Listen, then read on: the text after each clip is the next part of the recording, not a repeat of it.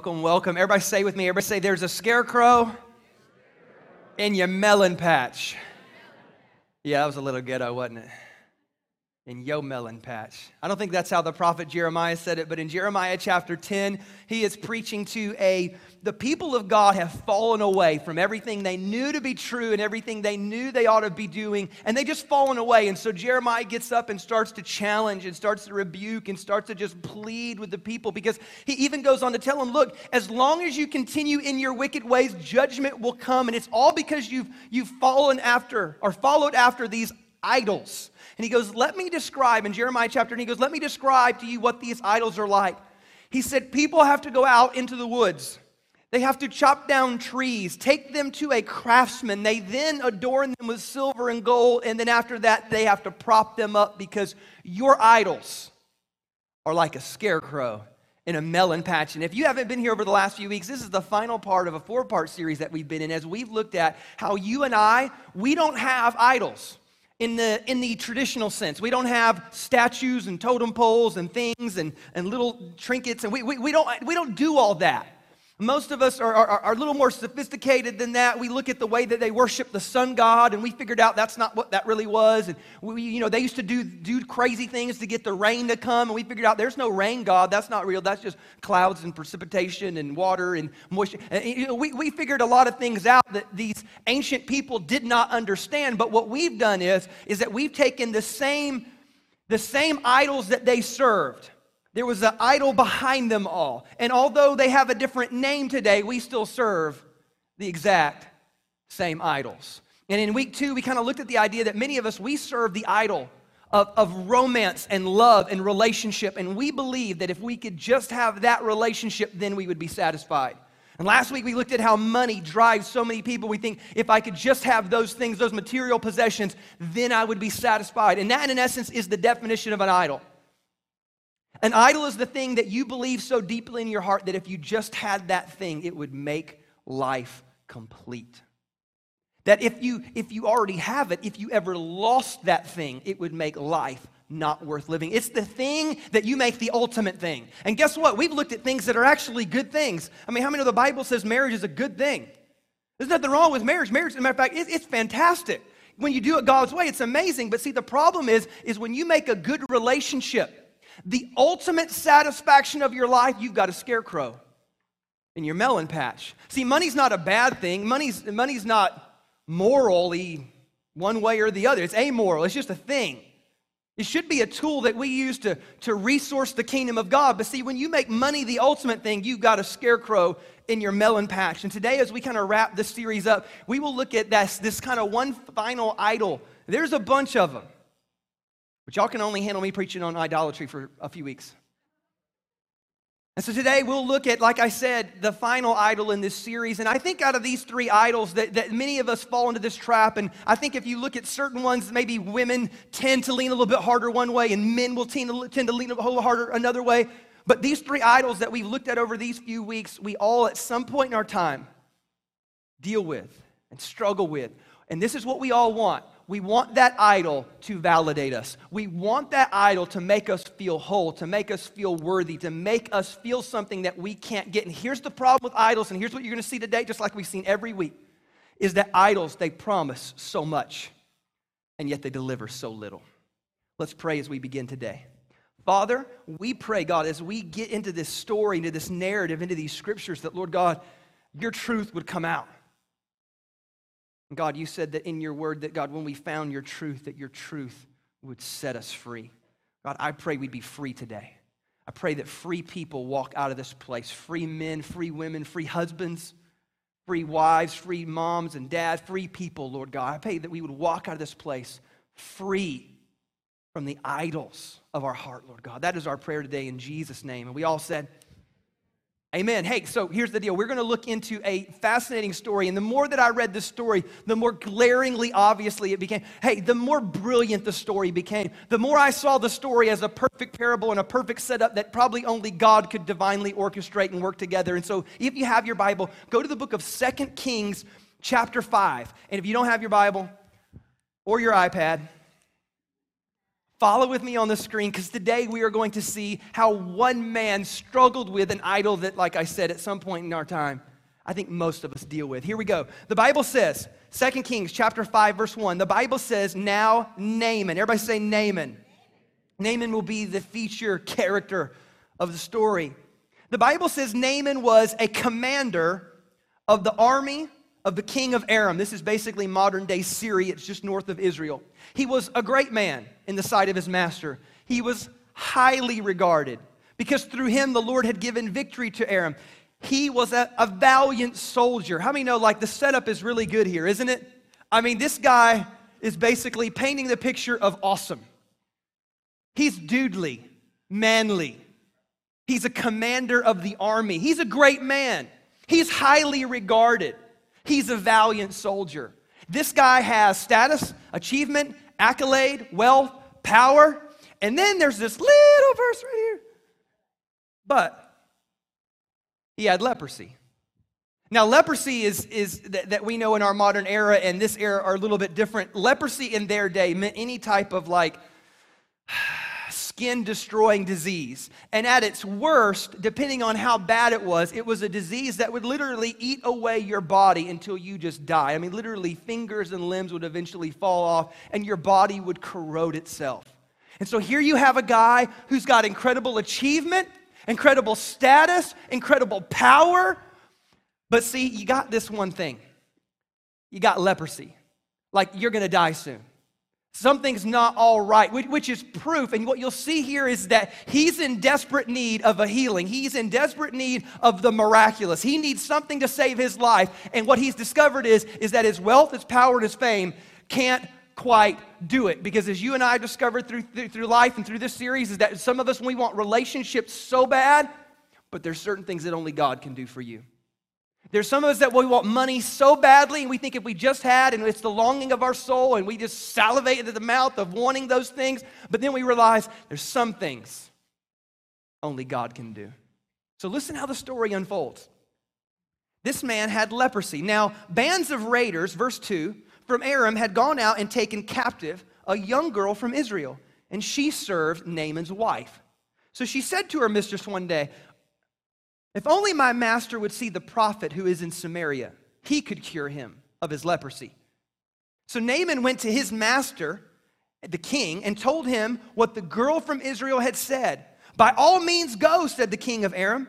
I will send a letter to the king of Israel. So Naaman left, taking with him 10 talents of silver, 6,000 shekels of gold, 10 sets of clothing. The letter that he took to the king of Israel read like this With this letter, I'm sending my servant Naaman to you so that you may cure him of leprosy. Now, here's what you need to recognize is that Naaman worked inside of a power structure. See, when you have wealth and you have status and you have power, you know how to work within a power structure, don't you? Like you know how to get stuff done. And the way that you get things done in the world is this is you go with all your money, all your power, all your influence, all your recommendations and you can weave life the direction that you want it to go. You can get things done. You know how to call that board member, that council member, you know how to get the mayor on the phone, you know how to get through that. You can get things done because the amount of influence and power that you've amassed. Here's the problem. Even then, there's certain things that only God can do. See, you can have all the money and the power in the world until you get that doctor's report that says you're going to die in six months. Then what do you got? All the insurance in the world and all the money in the world can't save you because there's certain things that only God can do. See, there's, I talked to a man this week and we were talking and he asked me about the message and we, we, we started to talk about it. He said, Pastor, that makes so much sense. He began to describe for me a time in his life where he was wooed away from the company he'd been at for years. And he said, they, they, they wooed me. They said, name your number. They said, Do you want a signing bonus? What car do you want? We'll go get it right now. And he said, and they wooed me, and I was just caught up in it. And I thought, how awesome would it be? My salary would be almost double. They were going to give me a huge signing bonus, whatever car I wanted to drive. And he said, I got caught up in it. And, I, and he said, guess what? I was so good at justifying why it was such a good idea. And he said, then I took it and I realized what I had done. And he goes, I literally got depressed and I couldn't sleep and I couldn't, couldn't do it. It was like it took every bit of my family to get me out of bed in the morning. And he said, You know what I realized? It didn't matter how much money I made, you can't buy peace of mind. There's certain things only God can give you. It's just the way that it is. But see, Naaman, Naaman worked inside of a power structure, structure, and success was his idol. Because, see, if I keep on achieving more and I keep on accomplishing more and I keep on doing more and fulfilling, I, that's what validates me. Have you ever been there in life? Ever, here's how I know it. Because, see, I recognize as a pastor a couple years ago, I, I, I was a youth pastor for years. And every time I took over a youth group, it exploded. Not literally. Okay, it, it I said that so emphatically, I felt like, let me, let me, like I took over a youth group. When I was in Michigan, I was 20 years old, and, and, and by the time I left, it was like 250 kids. The church is only about three or 400 people. And there was this church in, in, in, San Jose, and I took over the youth group, and it was a struggling little youth group. I remember the, the, the first time I ever went, it was like 30 kids there one night.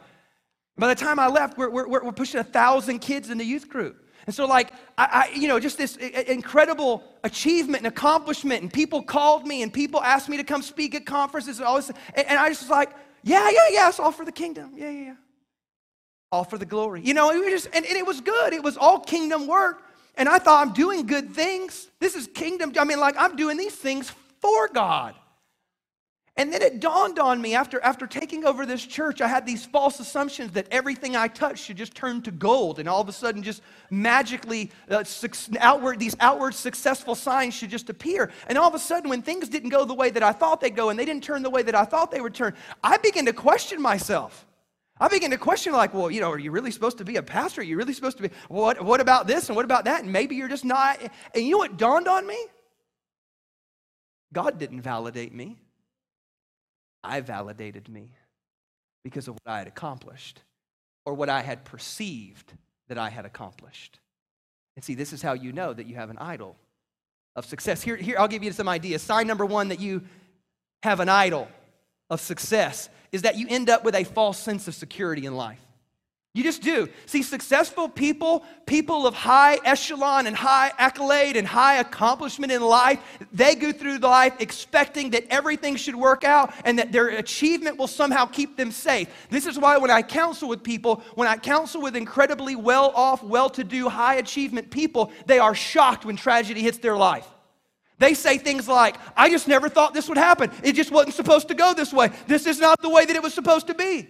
When I talk to people who come from, from lowly backgrounds and mediocre accomplishments, they don't ever say things like that. They just recognize sometimes life happens, sometimes things don't turn out. But see, when you have an idol of success, you think everything should turn out exactly the way that you want it to, and your world crashes. When it doesn't, it's because you have a false sense of security. See, you thought you were safe because of what you had done. You thought you could accumulate enough wealth, enough influence, enough power, enough achievement that that would keep you safe. And if your world hasn't crashed yet, just hold on. And then when it does, that idol will have fallen down. You will have two options. You can either prop it back up again and try again, or you can turn to the one true living God because there's some things that only He can do.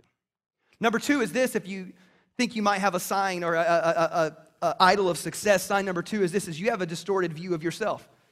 See, you, you, you think you're great. You, you think you did all that stuff. You think you accomplished all those things, and yet you forgot that it was God who placed you in the exact time, in the exact town, with the exact family, with the exact circumstances that gave you breath in your lungs, that gave you a physical body that was able to do and to go. So you think you, you think that was talent that you completely did on your own. You know you were born with that talent. You were born with that mind. You were born with that physical capability. You, you, you didn't, it, it, it's, it's, it's like the old Texas saying if you see a turtle on a fence post, don't ever assume that he got there by himself. That's you. At whatever success you think you achieved, just, just you need to recognize that you didn't get there all on your own. That behind the scenes it was God orchestrating it all. But see, when you have an idol of success, you, you, you think it was you. You think you worked that hard. I'm that smart. And don't get me wrong, you did do some. You did play a role. This is the element of faithfulness that truly God does reward and honor. But the foundation of your success, it didn't start with you, it won't end with you. And if you think it's all about you, there's a scripture you might want to read that talks about how God lifts up the humble, but actually rejects the proud. Sign number three that you might have an idol of success is that you cannot maintain your self confidence in life unless you remain at the top. You ever had your confidence shaken? You ever had a failure at work, a failure at life, a failure at parenting, and all of a sudden you just didn't feel validated anymore? Like you felt like, I'm not worthy anymore, I'm not good enough anymore, I guess I don't really measure up, and all of a sudden you felt empty and broken on the inside? You had an idol of success. And you kept propping that thing up inside of you, thinking that that was what made you who you were. Listen to these words from a famous pop star I have an iron will, and all of my life, or and, and all of my will has always been to conquer some horrible feeling of inadequacy. I push past one spell of it and discover myself as a special human being. And then I get to another stage and I think, I'm mediocre and uninteresting. Again and again, my drive in life is from this horrible fear of being mediocre, and that's always pushing me, pushing me. Because even though I've become somebody, I still have to prove that I'm somebody. My struggle has never ended, and it probably never will. Madonna said that. You can have all the accomplishment in the world. You can have all the accolades. You can have all the different trophies and all the different awards on your mantle, and still there's something gnawing away on the inside of you because some things only God can give you. So, Naaman, when you look at what he does, he works within a power structure, doesn't he? So, when you work inside of a power structure, look at what he does. This is what you got to see. Number one, he brings a big payout because that's how the power structure works. You can buy people off if they are people within a power structure, right? You just got to give enough. You got to you got to make a big enough donation. You got to give a big enough payout. You got to give enough money under the table. That's what he does. Number two is he brought a letter of recommendation from the king, the highest possible source he could get. Then he went to the top man in Israel, the king of Israel himself. Because, this is how you work in a power structure. This is how you get things done, right? I'm just talking about the way the world systems work, right? Isn't that how you get stuff done? But listen how the king of Israel responds. Listen to this. Verse number seven. As soon as the king of Israel read the letter, he tore his robes. That's a bad sign, by the way. And said, Am I God? Can I kill and bring back to life? Why does this fellow send someone to me to be cured of his leprosy? See how is, he is trying to pick a quarrel with me. Literally, Okay, you know what the king of Israel knew? God doesn't work in your power structure. God doesn't work in your power system. I can't, you, you can't go buy a miracle. You can't go pay off God. By the way, do you know how kooky Elisha is anyway? I can't control him. I can't make him do anything. You got to remember, these prophets would sometimes eh, command God to give a drought to its own nation so they would repent. Turn. Like they couldn't control the prophets. They couldn't make the prophet give a miracle away. And so he's literally thinking like, he must be doing this to like set a trap. He must want to fight. He must want to go to war. That's, do you know what he knew that, the, that, that Naaman didn't know? You can't buy God off. God doesn't work in your power structure, does he? Like, in any type of religion outside of Christianity, what you typically find is this is if you do good, God will like you and then reward you. That's not how our God works. God rewards faithfulness, but like it's not like if you do good, God will like you, then you get to heaven. As a matter of fact, we, we, we don't work inside of a power structure. We work inside of a grace structure. And the grace structure says, I already like you. I already died for you. I already paid. All you have to do is accept the free gift of salvation because I don't owe you anything. As a matter of fact, now you've become a debtor of grace. God never owes you anything, does He? He's already given you everything. And see, these people thought, well, hey, this is how the gods work. The way the gods work is, is if we make enough sacrifices and give enough money and do enough things, then, then our gods owe us. And see, they already believed that God blessed the good ones. That's why if you were poor, God didn't like you. And if you were rich, God must really like you because that's how you work inside of a power structure. You see, God doesn't operate like that, does He? God doesn't just go, because you did. I, God's not on a leash.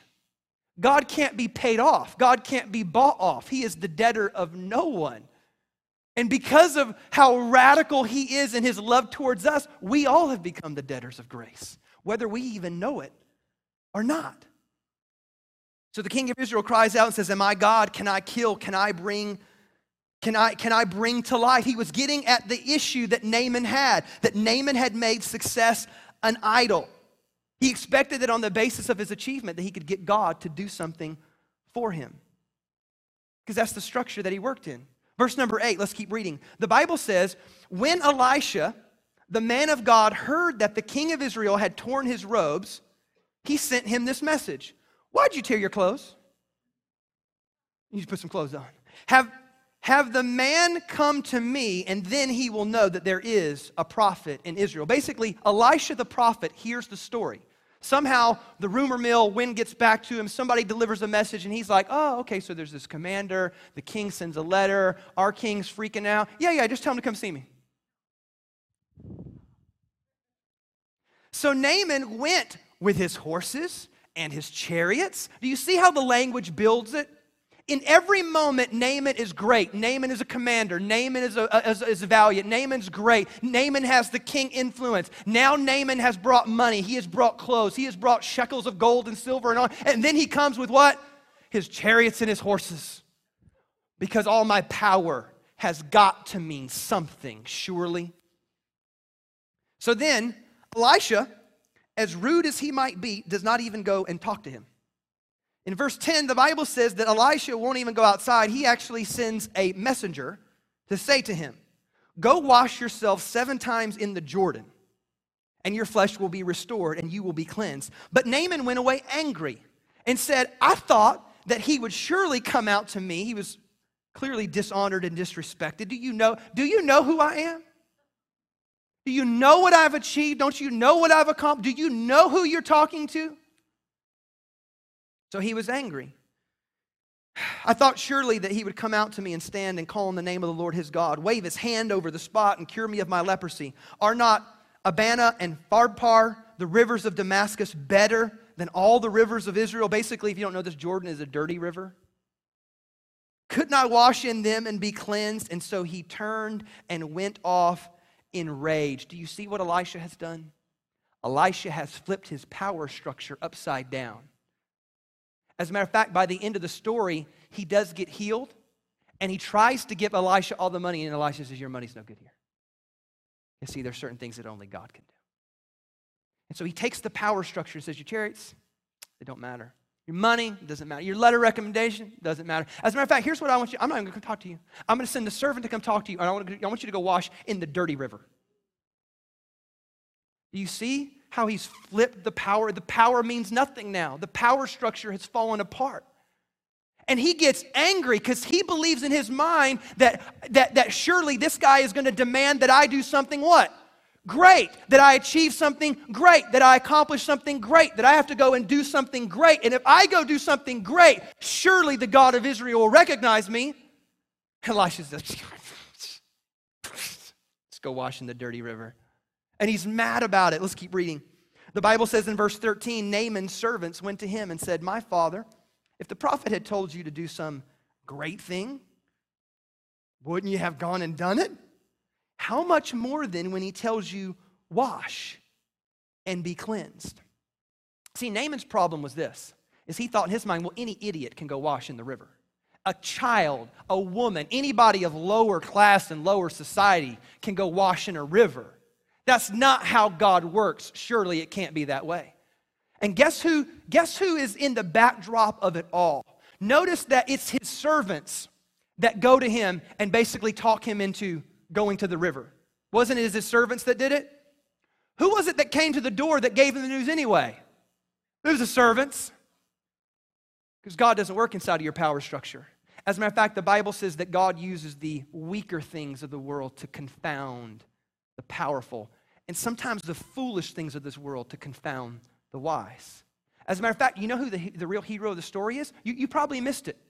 Back in about the third verse of the story, the Bible says that there was a young servant girl who is the servant of Naaman's wife.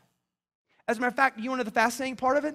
The Bible said that she was Naaman's servant because her family had been raided by a band of Syrians, which means at best, her whole family has been put into slavery, or at worst, they're all dead.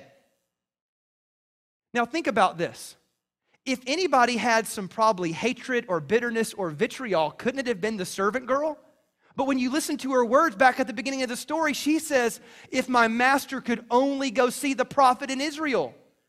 Here's what's amazing the entire story is actually triggered and put together by a servant girl who gets really one verse of recognition, whose life had been destroyed. That's where the power comes from. Think about this. If it, look, if it were me, I wouldn't tell him about the prophet in Israel. I'd be counting the fingers as they fall off his hand. I'd be like, number three, booyah, sucker. That's what you get for killing my family, punk. Anyway, you and I would be angry. We would be bitter. We would be mad. We would be delightful at his demise. We would be excited at, at the thought of him corroding to death. See, here's what's amazing this is the proof of the, of, of the grace structure. Think about the whole thing is triggered by her grace towards him. Did he deserve it? Maybe not, probably not, not necessarily at all. If anyone had the ability to hold on to the grace and to hold it was her. See, this is proof that, that grace costs something great. Forgiveness costs something great. Never think forgiveness is free. Forgiveness always costs somebody something. This is why in the Old Testament, whenever they, they, they went to God for forgiveness, they brought a sacrifice because they recognized forgiveness always costs somebody something. And see, we know this because we know that, like, look, let me give you an example. If, if I come over to your house and I let my kids run buck wild and they start breaking your nicest stuff and your favorite stuff, now you love me and I'm your pastor. So you're going to forgive me at least to my face. But if you forgive me, let's say I offer to pay, hey, look, I'm so sorry. Caitlin's crazy. I'll pay for that. And you say, no, no, no, it's okay, Pastor. All those sermons on Sunday morning, they've already done the, they've already paid the payment, you know? I'm clearly stretching a little bit here. Let me ask you a question. I didn't pay. So then who's going to pay for it? You are. Somebody's got to pay. Either I'm going to pay because you're going to make me pay, or you're going to pay because you forgave me and extended grace. All forgiveness costs somebody something. Why do you think Jesus had to die on the cross? Because all forgiveness costs somebody something. And God didn't make you pay, and God didn't make me pay. He absorbed the cost himself because God doesn't owe anybody anything.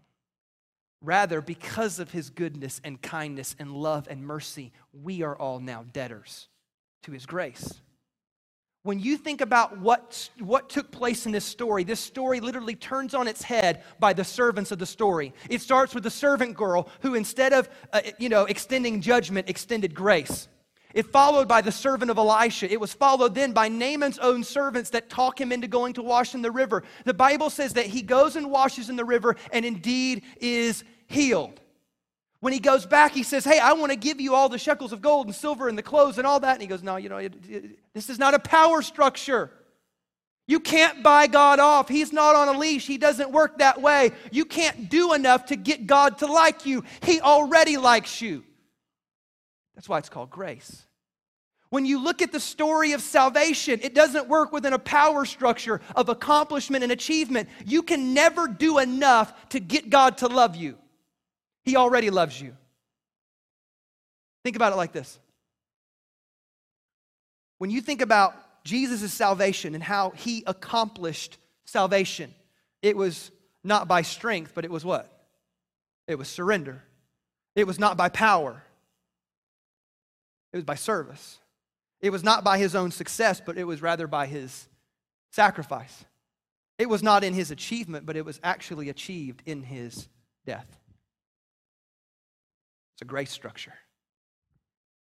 You see it? No amount of success will ever fill the vacuum of your soul. No amount of accomplishment as a parent, as a business person, as a student, none of it will ever fill the vacuum of your soul. There are certain things that only God can do. And God doesn't work in the power system where if you be good enough and you do good enough and you achieve enough, then you'll have Him on the leash. He doesn't get on any leashes, He doesn't owe anybody. But because of his kindness, we are debtors to his grace now. And we don't serve from the standpoint of we owe. He says, You've already been forgiven. We serve from the standpoint of being in awe by how amazing his kindness has been towards us. Last thought, and I'll close with this. In, in the movie Chariots of Fire, which was a movie from, gosh, I think it was 1981. Chariots, remember? Dun, dun, dun, dun, dun, dun. It was one of the few songs I could still play on the piano from like four years of piano lessons. That's sad. Chariots of Fire was a movie uh, produced back in 1981, but it was about the story of Eric Liddell. And he was a Scottish runner who, who competed in the 1924 Olympics in France. And basically, the, the culmination of the story was this, is that he also competed against another, another fellow runner. And they competed against each other. And, and, and, and basically, Eric Liddell was a Christian man who was born of Christian missionaries in China. And he was actually, as soon as the Olympics were over, going to go back to China to go and finish being a missionary and finish his life there. But during these Olympic Games, they actually host his race on a Sunday. And so, because it's on a Sunday, he doesn't want to dishonor God in any way. And so, he decides, I'm not going to run. And he ends up trading his spot with another runner. And in it, he has this amazing quote at the end of the movie. And he says this He says, I believe God made me for a purpose, but he has also made me fast. And when I run, I feel his pleasure. Does anybody remember that line? I believe God has made me for a purpose, but he's also made me fast. And when I run, I feel his pleasure. It's an amazing thought to think that now I don't achieve so that God will approve me. God has already approved me, and now I get to achieve for his pleasure and for his glory. The other gentleman was a man named Harold Abraham who did not know God or have God in his life. He said these words in the final thoughts towards his race. He said, And now in one hour's time, I will be out there again. I will raise my eyes and look down that corridor. It's only four feet wide, and with 10 lonely seconds to justify my whole existence. But will I? You see, two men one of them had built his whole life on based on what he could accomplish, and if he just accomplished it, he would prove his entire worth. But even in that moment, he doubted himself. And you had another man who ran not for the need of approval, not for the need of success, not for the need of accomplishment, but he said, "I run because God made me fast, and when I run, I feel His pleasure." Instead of running on that Sunday, he actually preached in a church that Sunday morning instead. See, one man felt like he had to accomplish something great to validate his own existence. One of them realized his existence had already been validated by the most ultimate sacrifice of Jesus' death on the cross. And from that standpoint, he was a debtor of grace who could then run. Not because he needed to prove something, but just for God's pleasure. See, today you have to ask yourself do I ever pursue stuff to make me feel whole inside? Do I need relationships to make me feel whole inside? Do I need some level of accomplishment or achievement to make me feel whole inside? Because if you do, you have a scarecrow in your melon patch. And I'm telling you that you're already loved. I'm telling you that God's already your provider. I'm telling you that you are already validated in Him. But see, if you don't know that, and you haven't accepted and received and seen God's grace and truth and mercy operating in your life, then you keep grasping at the air, trying to think if I could just have that, if I could have one more of those, if I could have some more of that, then I would feel whole and worthwhile on the inside. And the problem with idols, they promise so much and they deliver so little. There are certain things only God can give you. Let's pray this morning.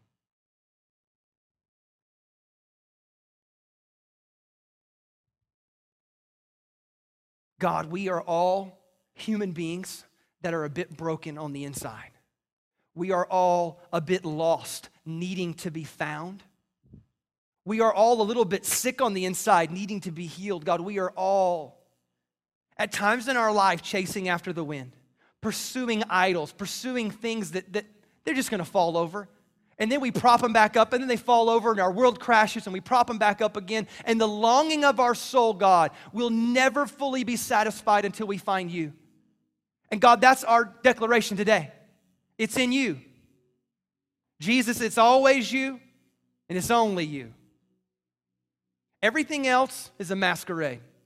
Everything else is a cheap knockoff. Everything else is an imitation. Everything else leaves us wanting inside. So, God, we turn to you in our hearts today, God, and we pray that, Lord God, that you would expose any idols in our heart. God, we, we just covered a few over these last few weeks, but God, if, if we have greed in our heart, Lord God, help us. God, if, we, if we've pursued the idols of love and romance, God, free us, God. God, if we've made achievement and accomplishment the thing that makes us feel worthwhile, God, forgive us, humble us. See, the only thing you need to come to Jesus is need itself. Did you know that? That's the only thing you need to bring to Jesus is need. The idea that you recognize, I am broken and I need you. Something's not right and I need you. I'm lost and I need you. So, Father, we pray for every person within the sound of my voice, God, that their heart would be open to you, Lord God. Turn towards you. As a matter of fact, if you're in this place and you say, Todd, that's me today, I've been looking in all the wrong places, I have been chasing down all the wrong avenues. But today I know that I need, and it is only you. If you're in this place and you say, God, I need you in my life, God, I need your help, I need your healing, I need your forgiveness, I need, God, I need it. Whatever it is that's in you, I need it. And if you're in here today and you say, That's me, then on the count of three, I just want you to slip your hand up in the air, just between you and God. Say, God, I need you today. One, two, three, and slip your hand up in the air. Yeah, God, I need you. God, I need you. I've been chasing down, I've been pursuing, I've been looking, but I am lost without you, God. Everybody, do me a favor. We're going to pray a prayer together as, as a collective, as a group. And I want you to repeat this prayer after me as I lead you in it. Just say it out loud mean it from the bottom of your heart. There's nothing magical about this prayer. It's just about you connecting with your Heavenly Father. Everybody say this. Everybody say, Dear God, help me, heal me. I need you. I am lost without you. Help me, Lord, to know you and to follow you. God, I ask that you'd forgive me of all my sin. There's been an idol in my heart. I need you, God. I thank you that you sent your son. He died for me, and he rose again so that I might have life. I thank you, God, that you are all I need. It is in your name that I pray. And we all said, Amen.